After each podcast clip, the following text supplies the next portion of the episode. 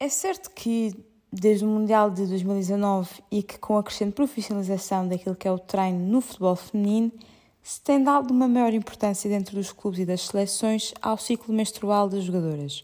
um fator a ter em conta quando se pretende otimizar a sua performance. A análise ao ciclo menstrual deve ser feita através de um acompanhamento individual, isto porque, como todos sabemos, cada mulher tem o seu corpo, cada corpo tem as suas respectivas concentrações de estrogênio e progesterona e cada corpo terá também o seu respectivo ciclo menstrual. Este acompanhamento mais pormenorizado permite uma abordagem especializada do treinador ou treinadora, gerando uma maior relação de confiança a curto prazo,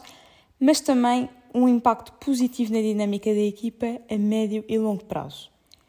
Os estudos apontam que, imediatamente antes e após a ovulação, serão ótimos períodos para intensificar os treinos, são duas fases onde existe um aumento da tolerância à dor e uma maximização da produção voluntária de força. Noutras alturas, e bem sabendo que certas lesões ocorrem duas ou oito vezes mais frequentemente no futebol feminino, é necessário ter em conta que o ciclo pode afetar os músculos, os ligamentos e os tendões das atletas, já que a falta de energia disponível nestas fases pode aumentar o risco de lesão.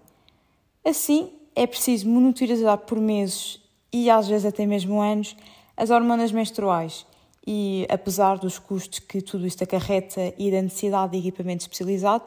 este será sempre um método muito mais preciso do que os tão conhecidos e utilizados cálculos de duração no ciclo menstrual baseados num calendário. Mesmo este método continuar a ser recomendado e, inclusivamente, utilizado por muitas mulheres no seu dia a dia, por ter tanto de prático como de acessível.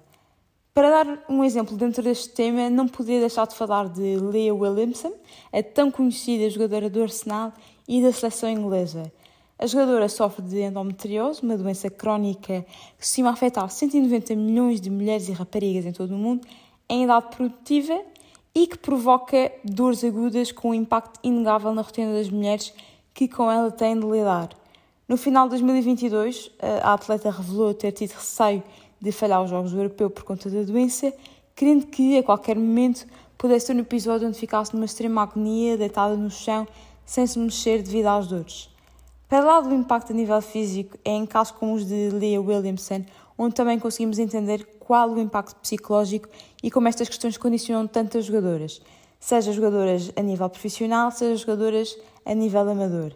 É de facto uma matéria com ainda muito por investigar, sendo que Talvez tenhamos de esperar ainda algum tempo até que estas práticas sejam correntes nos mais diferentes clubes, desde clubes com muitos recursos humanos e capacidades financeiras a clubes com poucos recursos humanos e capacidades financeiras. Infelizmente, de momento, seria totalmente inadequado pedir mudanças tão bruscas e imediatas à maioria deles, sem sequer lhes dar os incentivos ou prestar os apoios necessários para tal. Uma coisa é certa e sabida: o ciclo menstrual destas atletas não deve ser ignorado e percebemos ter um peso considerável nas suas vidas, com os respectivos impactos físicos e psicológicos, e portanto resta-nos não deixar cair por terra este assunto, abrindo sempre possível o espaço para diálogo, e foi exatamente isso que o 78 tentou fazer com estes pequenos áudios, a quando do Mundial de 2023, e portanto esperemos que estes pequenos áudios tenham aguçado e tenham incentivado a pesquisar mais sobre o assunto para se informarem e para estarem mais a par uh, daquilo que são muitas vezes os tabus e assuntos marcantes do futebol feminino atual.